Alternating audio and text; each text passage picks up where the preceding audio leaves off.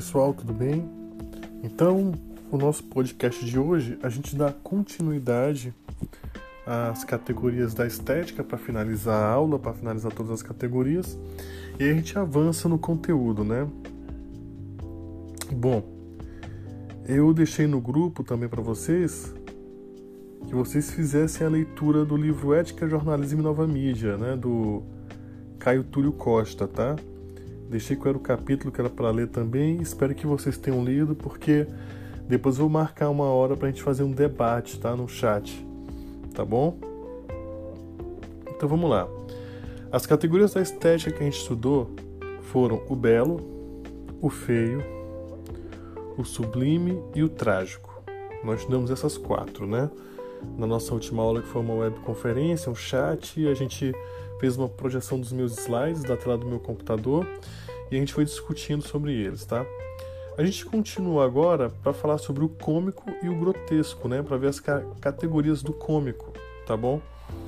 Então, o cômico é aquela situação, pode ser uma pintura, pode ser um romance, pode ser um filme, que ele vai fazer a gente sorrir pela situação imprevista de uma tensão, né?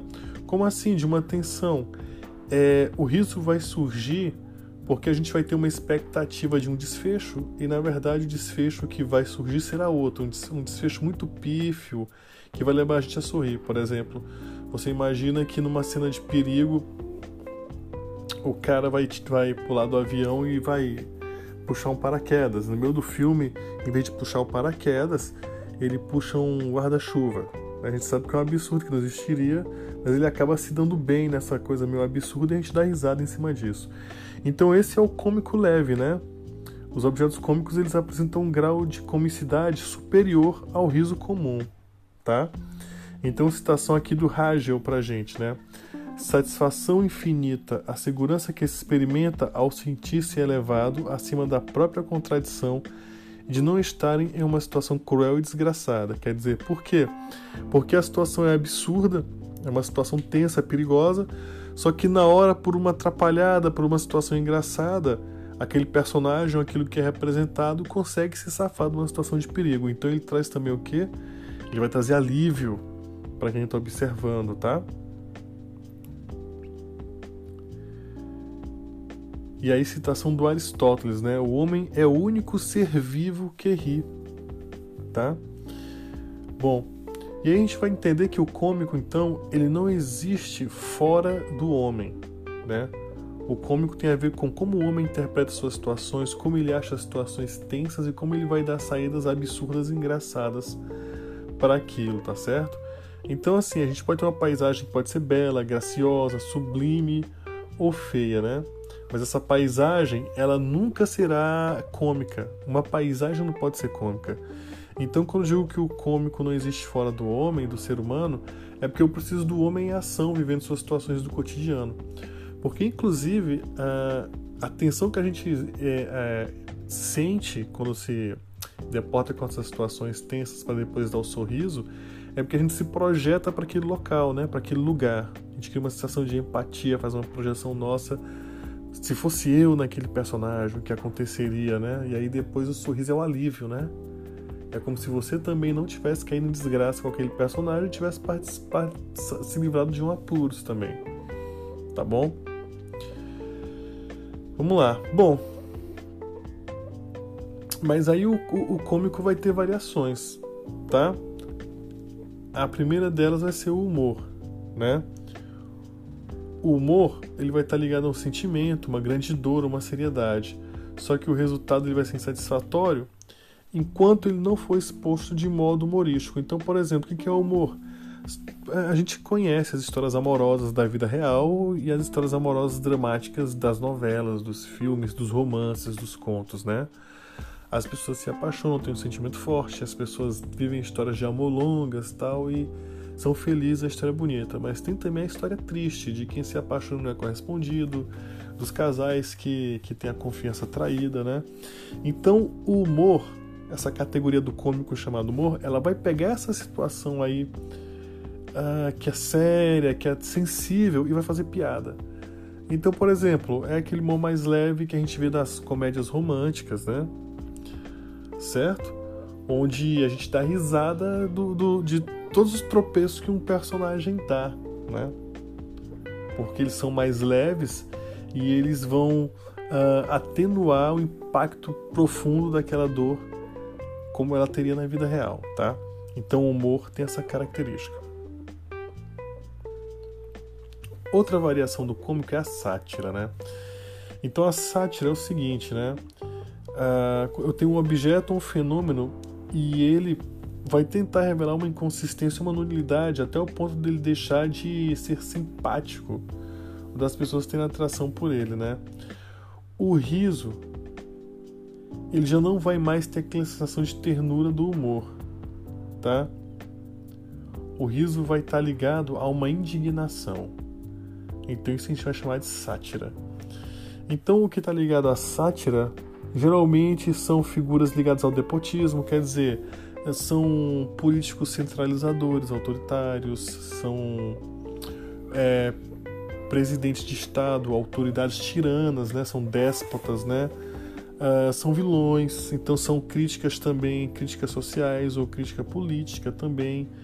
Por exemplo, tá cheio de filme, pintura e romance retratando isso, né? Fazendo um humor, uma sátira, mas é um humor com crítica. Então a sátira tem essa crítica e tem esse cunho moral, ético, social e político, né?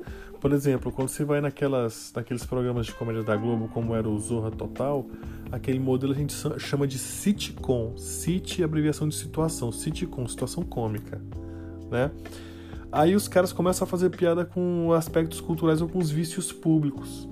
Então, por exemplo, eles fazem piada com o jeitinho do brasileiro, com a malandragem, com a mentirinha, tá?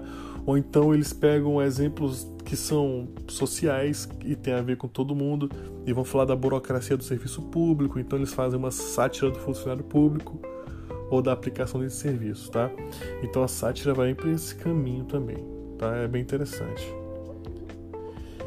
E a ironia, né? A ironia é uma crítica dissimulada, mais oculta, sutil e também mais profunda, né? A ironia o objeto da crítica ele some atrás uma, de uma transparência que eu crio, né? Que supostamente eu me refiro a uma outra coisa ou tô aqui num traço superior que não existe, tá? Então a ironia ela tem a ver com uma declaração que ela é verdadeira num primeiro momento, mas ela vai soar como uma contradição, por exemplo, um elogio.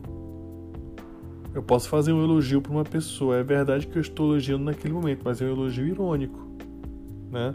Você pode dar uma pessoa que está toda bagunçada e, e dar um sorriso de lado e falar assim: Nossa, como você está muito bem alinhado hoje, como você está elegante, você está sendo irônico, né? Tá? Então você não está querendo enaltecer a pessoa, você está querendo rebaixar, né? Só que a crítica ela fica oculta disfarçada por um falso elogio ou uma falsa gentileza, uma falsa felicitação, tá? Então essas coisas a gente conhece do dia a dia também, né? Fazem com a gente, a gente faz com os outros também, tá? Mas é bom a gente ficar esperto, né? E começar a observar isso na estética, uh, tanto das obras de arte, dos produtos que a gente consome, como também nos meios de comunicação e para vocês mais especificamente no jornalismo, né? A outra categoria que ficou faltando foi a categoria do grotesco, né? O grotesco é legal porque ele não apareceu na estética clássica, na estética grega, né? Ele vai aparecer depois. Ele vai aparecer na pintura ornamental romana no final do século XV, tá? Período medieval, já quase indo para o Renascimento, né? Então o que acontece? Ah, o grotesco ele só pode ser representado por figuras de fato monstruosas, tá bom? E aí vamos ver exemplos do, do grotesco então. Uh, os ornamentos de Rafael no Vaticano, tá bom? Aí eu quero que vocês busquem essas imagens depois, tá? Os contos de Edgar, de Edgar Allan Poe, as pinturas surrealistas de Salvador Dali, quer dizer, ali não tem o belo, ali não tem necessariamente o feio, ali não tem o cômico, ali tem o grotesco por ser algo fora do comum, algo muito distorcido, tá? E na pintura do Jardim das Delícias de Bosco também, que é uma pintura bem polêmica também, tá? Que é legal vocês buscarem. E aí a gente vai para o século XVIII e no século XVIII o grotesco vai começar a ser considerado de fato uma categoria estética, né? Então, professor, você falou aí de Allan Poe, que tem, que tem uma linha mais fantástica, uns contos de terror, de realismo fantástico, né? Uh, você falou de Salvador Dali, que é surrealismo, tá? Então, como eu posso definir as características do grotesco? O grotesco é estranho, fantástico, irreal e antinatural. Tá bom? Então, o grotesco vai trabalhar com uma transformação do real o real vai perdendo a consistência para ser algo inconsistente e estranho, né? E, e ele de fato desvaloriza o real, tá? Ele vai trabalhar com absurdo, com irracional, certo? Uma, uma realidade que, que vai se opor ao que é real e racional. Tá bom? E aí, por exemplo, uma, uma pintura que tem muito de grotesco é, é Saturno devora seus filhos, do pintor Goya, Goya com Y, tá? G-O-Y-A, né? É uma pintura é, muito fantástica, muito exagerada e também, até certa forma, muito sinistra também, tá? Outra pintura também, A Mulher Barbuda, de Velázquez, tá bom? Pintor espanhol Velázquez, certo? A Mulher Barbuda ou A Mulher Barbada, procurem, tá? são pinturas que são bem estranhas e que vão caracterizar a presença do grotesco também. Tá certo? Então, eu quero que vocês guardem essas características. Eu estou mandando isso como áudio né, no podcast para que vocês possam, sempre que tiver alguma dúvida, escutar de novo. Pausa, faz uma pesquisa no Google. Se tiver um livro em casa, olha esse livro em casa. É sempre legal ter livro de arte em casa, porque um livro de arte, às vezes você não precisa, não precisa ler ele de cabo a rabo como um estudante de arte, né? Você pode ler um capítulo, você pode olhar uma obra que você acha interessante, pode ver a análise dela, então você está aprendendo muito, mesmo que você não leia o livro todo, do começo ao fim.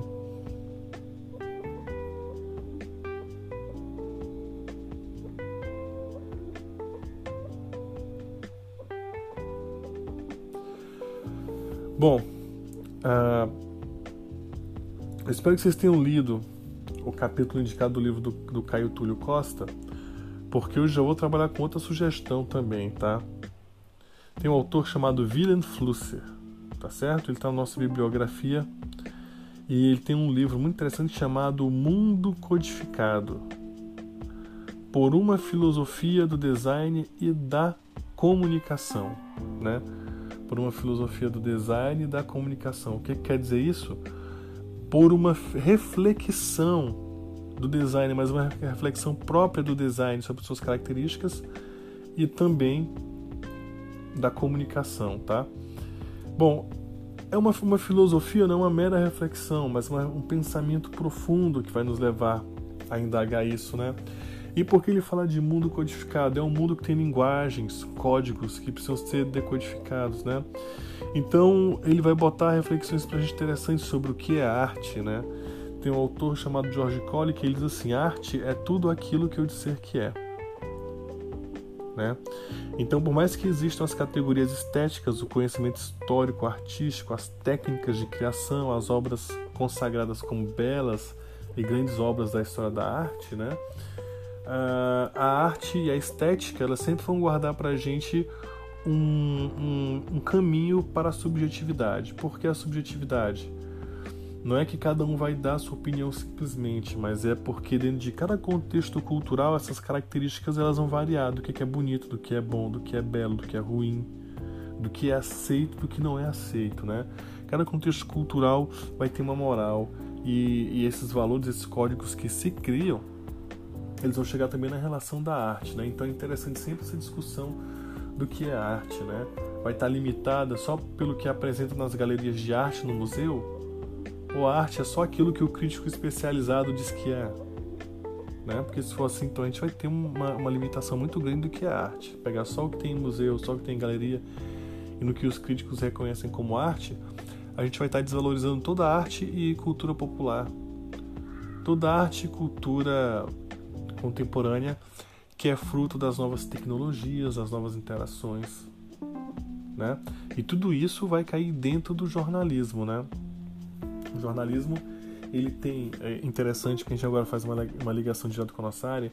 O jornalismo ele começa, né, muito próximo do, do poder do Estado, do poder do governo. Então o governo vai ter uma interferência, uma influência muito grande na linha editorial, nos conteúdos do jornal, né? Depois o jornal supera essa fase, mas aí ele vai ficar muito ligado a partidos políticos. Então você vê que do, os dois primeiros momentos muito fortes da formação do jornalismo uh, são momentos muito ligados a poderes políticos. O Estado como poder oficial, mas se o, se o jornalismo está ligado ao Estado, quem vai criticar e fiscalizar o Estado, não é verdade?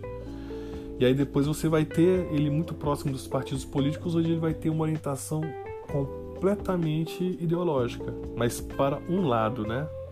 A reflexão vai ser favorável a um lado e criticar o outro sempre, não vai ter variação.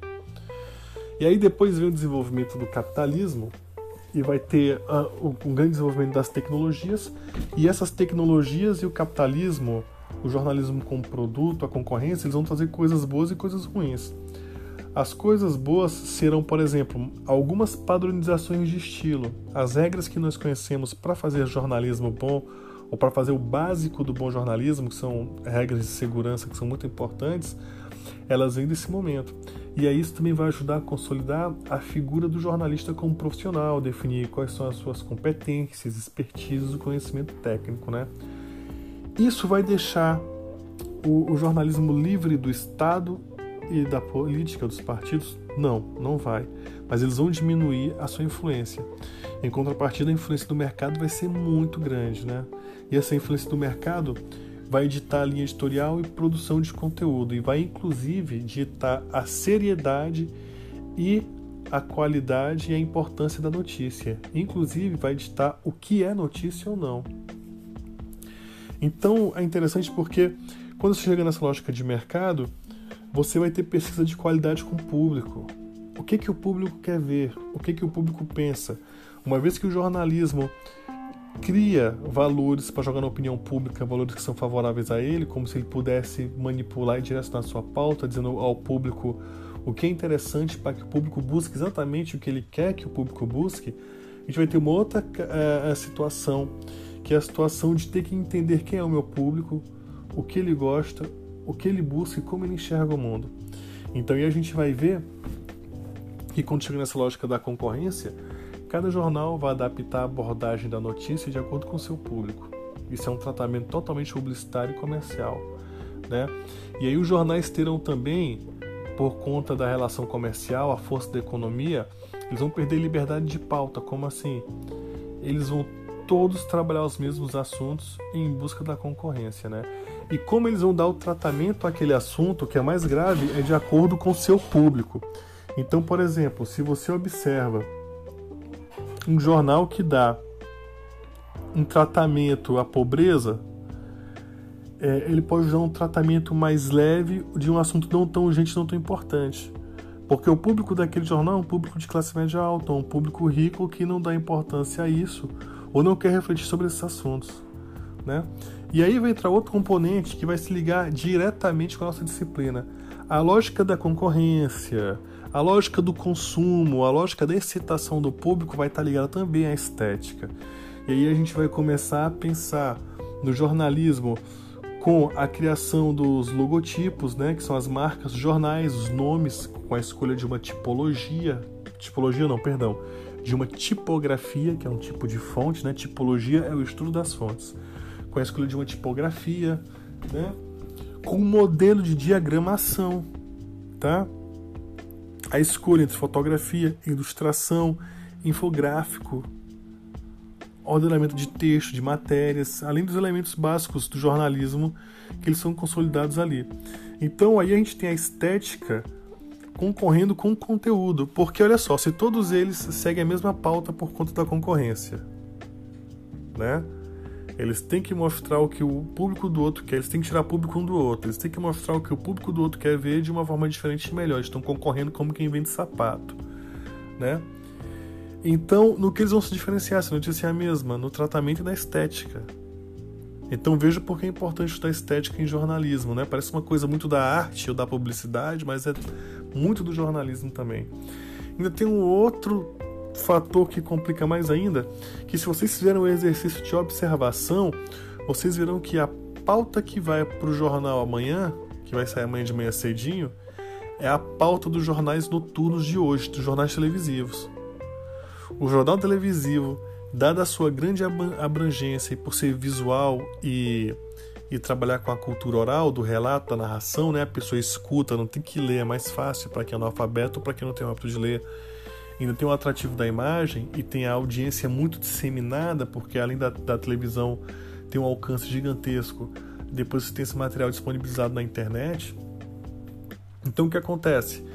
O que, a, o que, o que é exibido no telejornal e tem grande repercussão é pauta principal do jornalismo impresso do outro dia. Tá? Então olha a teia como é que é. Olha, olha para onde esse arcabouço do econômico, do comercial ser mais valoroso levou o jornalismo, né? Então, o jornalismo está sempre envolvido em dilemas éticos e morais, né?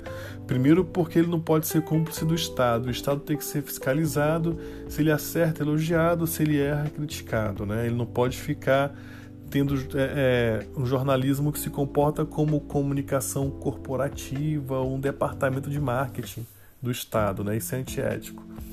O, o, jornalista também não podia ficar à mercê dos partidos políticos, né? Porque cada partido tem uma orientação, cada partido tem os seus opositores. Então você fica sempre num jogo de ataque e de autopromoção.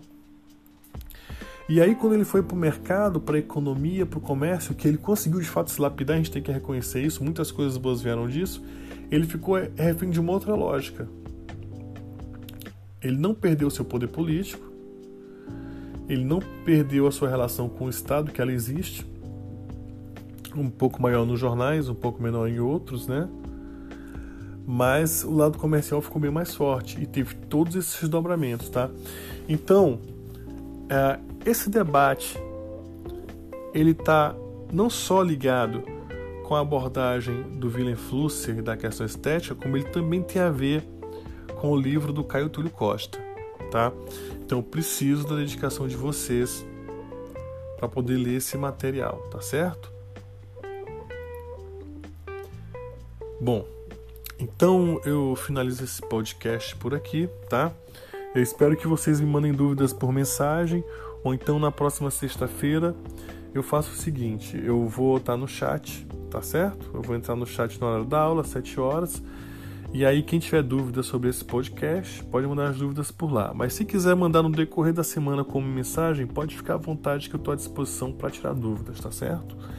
Sobre o livro do Willem Flusser, eu vou tentar achar ele digital, já que a gente não pode recorrer à nossa biblioteca, né? Porque nós estamos em suspensão das nossas aulas presenciais. Eu vou tentar achar esse livro e postar no grupo, tá bom? Então, desejo a vocês muita paz, muita saúde para vocês e para suas famílias. Desejo que vocês tenham um excelente final de semana de muito descanso e produtividade nos estudos e em outras atividades que são boas para fazer em casa, tá? Um abraço e fiquem com Deus.